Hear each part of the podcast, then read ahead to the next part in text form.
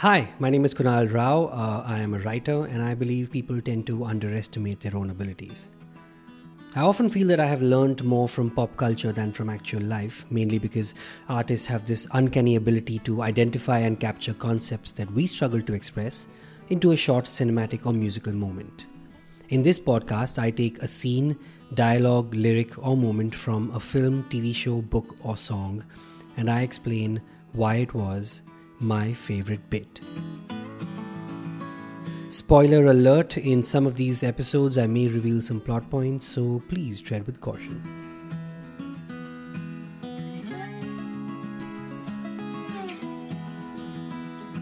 I learned my first lesson on failure way back in the year 2000 when I watched season 10, episode 19 of Baywatch Hawaii. The episode was called Maui Xterra, and as a young 20 year old, I was quite impressed that Baywatch could share a lesson I had never heard before. Well, I knew the lesson, I just heard it in words for the first time. That too by some pretty girls in bikinis. That always helps, doesn't it? Baywatch is an iconic drama TV show that followed the Los Angeles County lifeguards and ran for over a decade, starting 1991. It has been responsible for the launch of numerous models, supermodels, and, as we later found out, adult film actresses in the mid 90s. Let's not forget the show also launched Khal Drogo slash Aquaman, Jason Momoa, but did little else for the other men on the show. Baywatch starred the legendary David Hasselhoff as Mitch Buchanan, making it the third in his trifecta of pop culture defining events, the other two being Knight Rider and, well, German pop music. Everything else he's done pales in comparison, so I'm not even going to mention it. Look, I'll be honest, Baywatch was the most readily available skin show of the 90s, and it provided some much needed relief to the sexually charged young adults of the time. Mind you, this was well before the on click nudity of the internet era, more correctly, around the time of FTV, TCP IP internet connections, and the freshly arrived laser printer that could actually print a photograph. How insanely stunned we were. So, to anyone who gets it, the blasphemous bikini bodies of Baywatch shocked more parents than failing report cards and bad governance. People don't know this, but in 1999, production costs began to rise in LA, and the producers wanted to move the production elsewhere. Hawaii offered the producers a large financial incentive to shoot there in exchange for the title. And that's how season 10 and 11 of Baywatch became Baywatch Hawaii. Pointless information aside, one thing's for sure when you're 20 and watching hot blondes in bikinis give you the best lessons of your life, you tend to remember it. So let's get to my favorite bit. Here's the plot of season 10, episode 19. Brooke Burns' character, Jesse Owens, a name I just cannot get over, athletics fans will know what I mean, decides to take part in a triathlon. Probably a salute to the real Jesse Owens, who knows. Dawn, played by Brandy Ledford, offers to help coach her. Dawn has coaching experience, and Jesse is grateful despite the fact that they don't quite get along.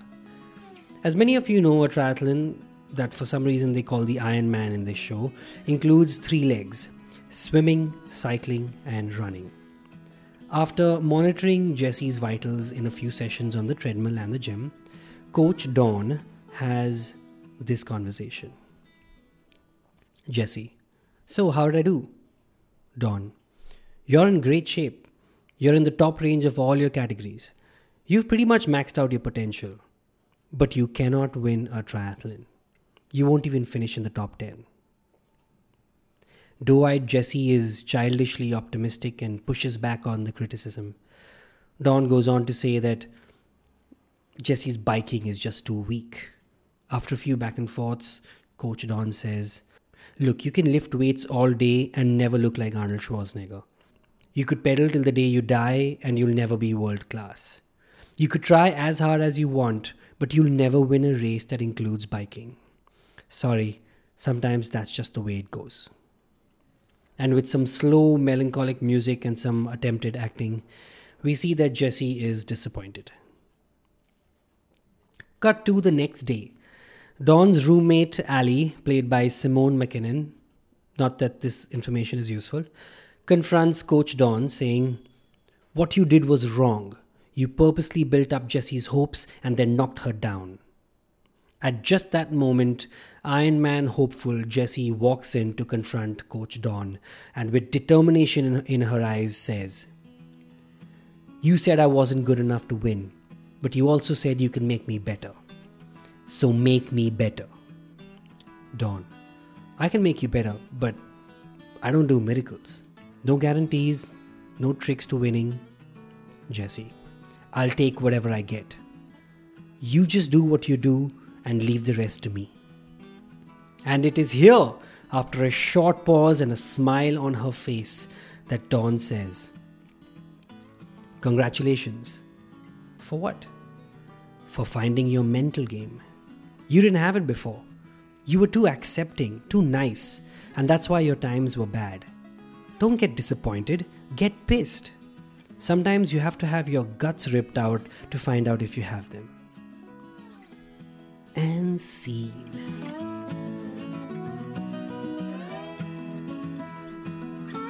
Now, I get that the dialogue writing is much like Jesse's biking, not world class.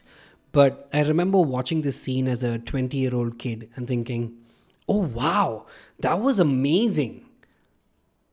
Today, of course, people call it a cliche. They're like, yeah, yeah, we all know mind over matter, get your head in the game, intention is more powerful than skill, blah, blah, blah. But for me, that lesson stayed. We've all heard it, and oftentimes we forget it. But having a mental game does count for something. As they say, it's not whether you actually achieve the goal, but if you give it a shot that counts. Fail fast, fail forward. I can't say I'm a fan of hurting someone directly just to psych them up. Negative motivation doesn't work for everyone, but it's one way to go, I guess. In fact, it's a very Indian thing to do, especially among family, to, you know, put someone down and then cover it up by saying, "Oh, but I'm just doing it for your benefit," or "Oh, it's because I love you." It can be unnerving. But for some people, tough love works. I haven't quite settled on a method myself. I think we all just need to read the situation and read the person before we choose a method of motivation. But when you're watching some dramatically dramatic drama unfold in front of you, especially as a teen, it all seems quite mind blowing and impressive. Maybe when you're young, you're you're already of the belief that the world is your oyster and you can do anything. So these moments appear more impactful. I, I, I do remember that scene quite clearly. I'm not sure why. Maybe the scene stuck because it presented Dawn's character in a new light. Through the show, she was shown as this unlikable, pig headed, selfish person. And with this one scene, the writers managed to make her character understood, likable even. We now see her as a strong minded and determined person because she understands how the world functions. She understands how the mind functions. She's not pig headed, she's a go getter. You may not go to her to feel better, but if you want to achieve something, she's the one you want by your side. It makes you think that each person has a reason to be in your life. You just need to go to the right person at the right time. So, people who you may think are, you know, assholes or bitches also serve a purpose. You may not call them when you want a hug, but you should call them when you want to get something done. And that, ladies and gentlemen, was my favorite bit. Thank you for listening. You can follow me on various social media at Kunal Rao. Feel free to share films, books, a TV show that you want me to talk about, or simply share your own insights. And have a great day.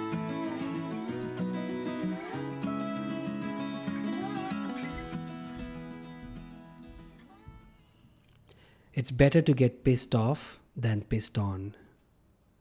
Anonymous.